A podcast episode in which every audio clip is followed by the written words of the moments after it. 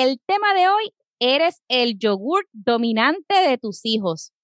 Hoy tenemos un gran invitado, nada más y nada menos, nos visita el Master Neurocoach Juan M. Santiago. ¿Desde dónde? Puerto Rico.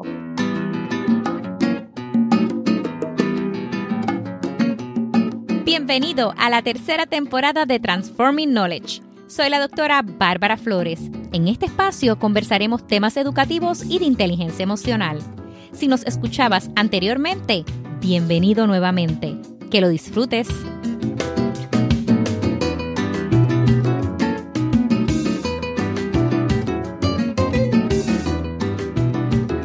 Master Neurocoach Juan M. Santiago es actualmente co-moderador radial del programa Nutre tu Vida 940 AM en WIPR Canal 6 en Puerto Rico. Ejerce como docente en la escuela Neurocoaching Academy, educando a futuros profesionales en el área de neurocoaching. Es autor del libro Lánzate, libérate de los miedos que te mantienen estancado. Bienvenido. ¿Cómo te encuentras hoy, Juan? Todo bien, gracias a Dios. ¿Y tú? Muy bien, gracias a Dios también. Vamos a arrancar con las preguntas porque este tema me encanta. ¿Qué es el miedo, Juan? Mira, el miedo, si venimos a ir por la definición de cualquier diccionario, dicen que es cuando tú crees o percibes que algo indeseado te va a ocurrir. En Arroyo Habichuelas, tú crees que algo va a suceder, tú crees que algún problema puede hacer algún daño a ti, puede ser perder algo.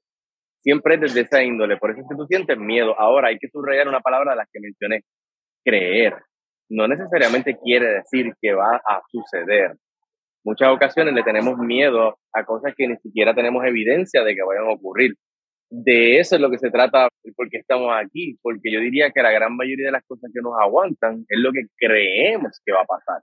Ahora hay, hay cosas que hay que tener de miedo. Cruzar la calle, la autopista cuando hay autos claro, hay que tenerle miedo a eso. Robar en una tienda, eso es un miedo que es bueno tenerlo. Pero cuando se trata de que quieres emprender con tu negocio y a lo mejor hacer un dinero extra y no te atreves por el que dirán o por el que fracase y nunca lo intentes o no intentes mejorar una relación o estudiar una carrera, ahí es donde ocurren los problemas. Estoy totalmente de acuerdo contigo, Juan, y más que todo, ese miedo, esa emoción Muchas veces nos dejamos llevar por la ansiedad, nos anticipamos a lo que va a pasar cuando estamos pasando esa emoción, así que se nos hace una mezcolanza. Y por eso yo te quiero preguntar, ¿de dónde entonces proviene el miedo? Mira, el miedo viene de dónde más, de nuestra mentecita, porque podemos tener la misma situación, a mí no me da miedo y a ti sí. Que es una experiencia objetiva. Realmente el miedo viene desde las películas que nos hacemos en nuestra cabeza, porque todos nos hacemos películas. También vienen de los programas mentales. El que esté escuchándolo y piense que nosotros no nos programan, busque información. A todos nos han programado. Tenemos programas que nos ayudan y tenemos programas que no nos ayudan. Y a la misma vez tenemos programaciones que ni siquiera sabemos que tenemos. Que nos las dijeron nuestros papás, nuestra mamá, nuestras amistades. Mira, no, no hagas eso que a la gente que ha hecho eso le va mal. Y nunca nos hemos detenido a cuestionar si tenían razón o no. Mira qué interesante. Claro, se convierten en esas creencias limitantes. Cuando nosotros empezamos a escuchar esos patrones que vienen en casa, lo que mami hace, lo que papi hace, ay, yo vengo y lo repito, si le tienen miedo a algo, yo también. Bueno, porque lo estamos viendo. Y yendo en esta línea, a mí me encantaría, me encantaría preguntarte sobre esa investigación del yogur, porque, ¿verdad? Como en una conversación que tú y yo tuvimos, me mencionaste, mira, es que los padres le transmitimos a nuestros hijos el miedo. Cuéntanos un poco acerca de esa investigación, Juan. Y al igual que toda investigación, yo no estuve ahí, tú tampoco estuviste ahí, así que esto es simplemente una anécdota que se ha pasado durante el tiempo, porque constantemente se hacen estudios sobre diferentes organismos vivos.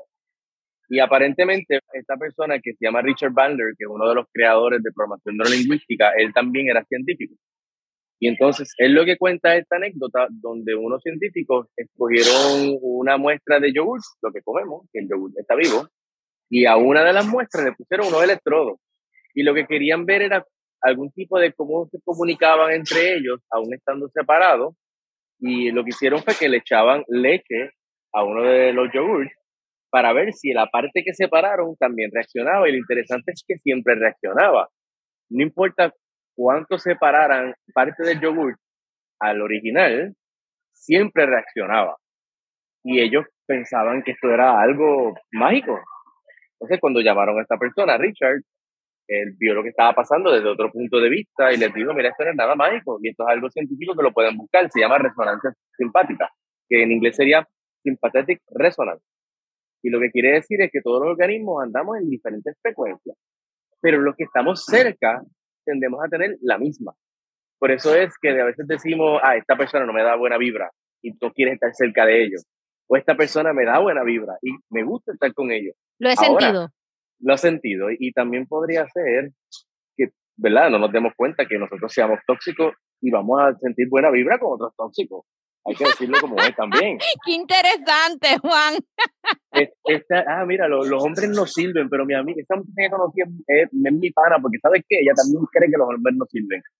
Las dos son yogur, unísonas, las dos, pues, las dos están sintonizando en la misma frecuencia, por eso se llevan. Y por eso es que tienen temas en común. Por eso tienen los mismos resultados. Independientemente de lo que ambas quieran, mientras ambas sigan en la misma frecuencia de opinar ¿verdad? sobre los hombres, sobre el dinero, sobre el trabajo, no importa quién sea, eso es lo que vas a seguir viendo, eso es lo que vas a seguir atrayendo y de la gente que te vas a rodear. Tú puedes tener una amiga que dice, los hombres no sirven. Y tú le puedes decir, mira, yo he tenido mis experiencias, algunos sí, algunos no. Y tú sabes lo que ella va a decir, ¿verdad? Ay, tú siempre, no me entiendes. Claro, porque no está en la misma frecuencia, te estás creando un choque entre tú y ella. De eso se trata el experimento. Lo que te explica es que todos andamos en diferentes frecuencias. La pregunta es, ¿estás en la frecuencia de lo que quieres o de lo que no quieres? Y eso determina hacia dónde tú te mueves. Me encanta, porque ese es tremendo bombazo, lo que tú acabas de, una, bofeta, una bofeta de cariño, bofeta de cariño, gracias. Me va a dar café por si acaso me desmayo aquí. Salud. Oye, pero me encanta mucho porque es cierto, a veces nosotros decimos, me identifiqué cuando traíste hasta lo de, para mí yo le digo energía. Ay, es, que en este lugar la energía no se siente bien. Y le pregunto a otra persona y dice, ay, no, como que nos tenemos que ir. Y tú le miras las caras a las personas y tienen una cara o de tristeza o de molestia. Y es por lo que tú traes. Me gusta mucho, mucho esta investigación. Ahora, ¿cómo podemos manejar el miedo? Sí, hay diferentes maneras de trabajar el miedo. Yo diría que la palabra clave de todo miedo es esta inseguridad hacia lo incierto. Si algo te da miedo es porque nunca has estado ahí o nunca lo has hecho, no sabes qué va a pasar, pero obviamente de ahí viene. Y también en muchos casos, eh, el miedo a veces también viene de esta sensación de que no, no soy suficiente. Por ejemplo, cuando hay miedo al fracaso y quiero montar un negocio, por decir algo, a veces creemos que no tenemos la capacidad de hacerlo. De ahí es que viene el miedo.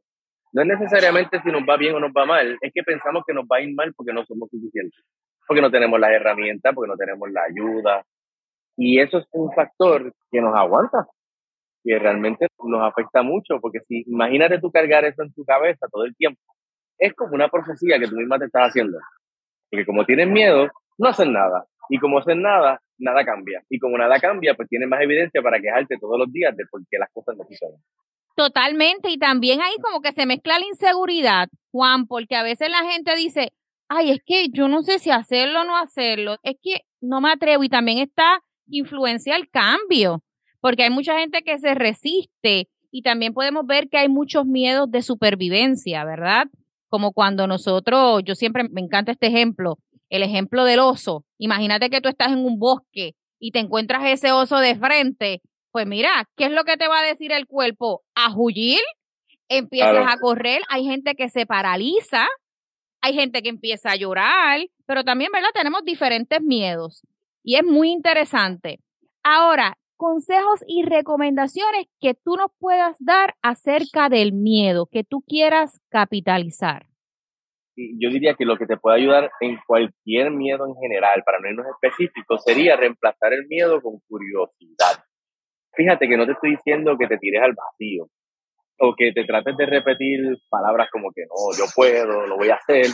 No siempre va a funcionar. Entonces, ¿Qué pasa cuando tú te vuelves curioso? Cuando tú te vuelves curiosa, las preguntas cambian en tu cabeza. Ok, yo nunca he hecho esto, pero ¿qué pasaría? Fíjate, yo voy a hacer ejercicio y quiero entrar en CrossFit. Nunca he hecho CrossFit. No sé si me va a ir bien, pero si me va bien? ¿Y qué pierdo con ir un solo día? Nada, pues empieza esa conversación.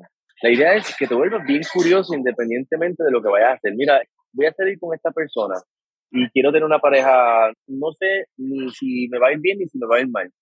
Vamos a pasarla bien. Vamos a pensar que voy a salir con esta persona y vamos a ver qué pasa. Porque lo peor que puede pasar es que el tipo sea un patán o que la chica no sea lo que yo esperaba. Pues nada, le digo que se acabó, no se acabó el mundo, no te vas a morir. Así que yo diría que la curiosidad, muchas veces piensan que el antídoto del miedo es el valor, pero no necesariamente, porque tú puedes tener mucho miedo y hacerlo. Por eso yo, a mí me encanta usar la analogía del Chapulín Colorado, para los que han visto el Chapulín Colorado, no que yo sea de esa época, yo tengo 22 años nada más. Este, te estás choteando, te estás tirando al medio. No, he dicho nada, ok, amiga, no he dicho nada. Fue el Chapulín Colorado y me encanta porque cuando Chespirito lo describía, él decía que el verdadero héroe es él, no Superman.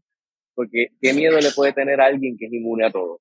Nada, tú eres inmune a todo, ¿a quién tú le vas a tener miedo? Pero tener miedo y hacerlo como quiera, eso es un error. O sea que todos podríamos pensar que podríamos ser como el Chapulín. Hay muchas cosas que las vamos a hacer con mucho miedo, muchísimo. Pero si te vuelves curioso y dices, ¿qué va a pasar? Lo ves como un experimento, como el yogur. Mira, mis intenciones son buenas. Yo creo que puedo hacer esto. Vamos a ver qué pasa. Y si no funciona, pues mira, no funcionó, pero no lo voy a saber si no lo intento. Pues vamos a hacerlo. Totalmente. Y ahora es bueno invitar a los padres a que se pregunten, ¿realmente ellos son el yogur dominante de sus hijos, ellos le están transmitiendo esos miedos. Y es bien importante, muchas veces no es lo que decimos, son las acciones. Cuando los hijos nos ven, como yo digo, mira, ahí nos cogen y dicen, adiós, mira, tú le tienes miedo a eso y tú dices que yo no le tenga miedo. Es sumamente interesante. Yo me voy a tirar al medio, Juan. Yo le tengo miedo a las alturas. Y tú no vas a creer que yo fui para vencer mi miedo, fui y me tiré de paracaídas. Y mira, yo también, es excelente. Y fabuloso, yo enfrenté mi miedo. Yo digo, no, yo siempre abrazo los miedos, los veo como retos. Hay gente que me dice, es que yo me paralizo. Sí, hay gente que se paraliza, pero oye, si yo me paralizo, entonces no voy a hacer, no voy a saber. Uno siempre tiene que tener dos sacos y si me sale bien la jugada, uno nunca sabe. Nosotros los invitamos a todos a que realmente abracen esos miedos y se lancen, como decía mi tío, al estrellato. ¿Y dónde te pueden contactar, Juan? Claro, para conseguirme, yo estoy bien activo en Instagram. Ahora los nenes dicen que Facebook es de viejito. Yo no sé de qué están hablando, porque yo no soy viejito. Pero sí, estoy bien activo en Instagram, que sería Juan Te Motiva Oficial me pueden escribir a través de ahí, inclusive pues ofrezco coaching VIP, solamente trabajo con dos clientes por día. Y si también les interesa comprar mi libro Lánzate, Libertad de los medios que te mantienen estancado, lo pueden conseguir a través de mi bio o entrando directamente a Amazon. Fabuloso. Bueno, ya tienen ahí una buena herramienta, el libro de Juan, Lánzate. Aprovecho para agradecerte que hayas sacado de tu tiempo para compartir información de valor.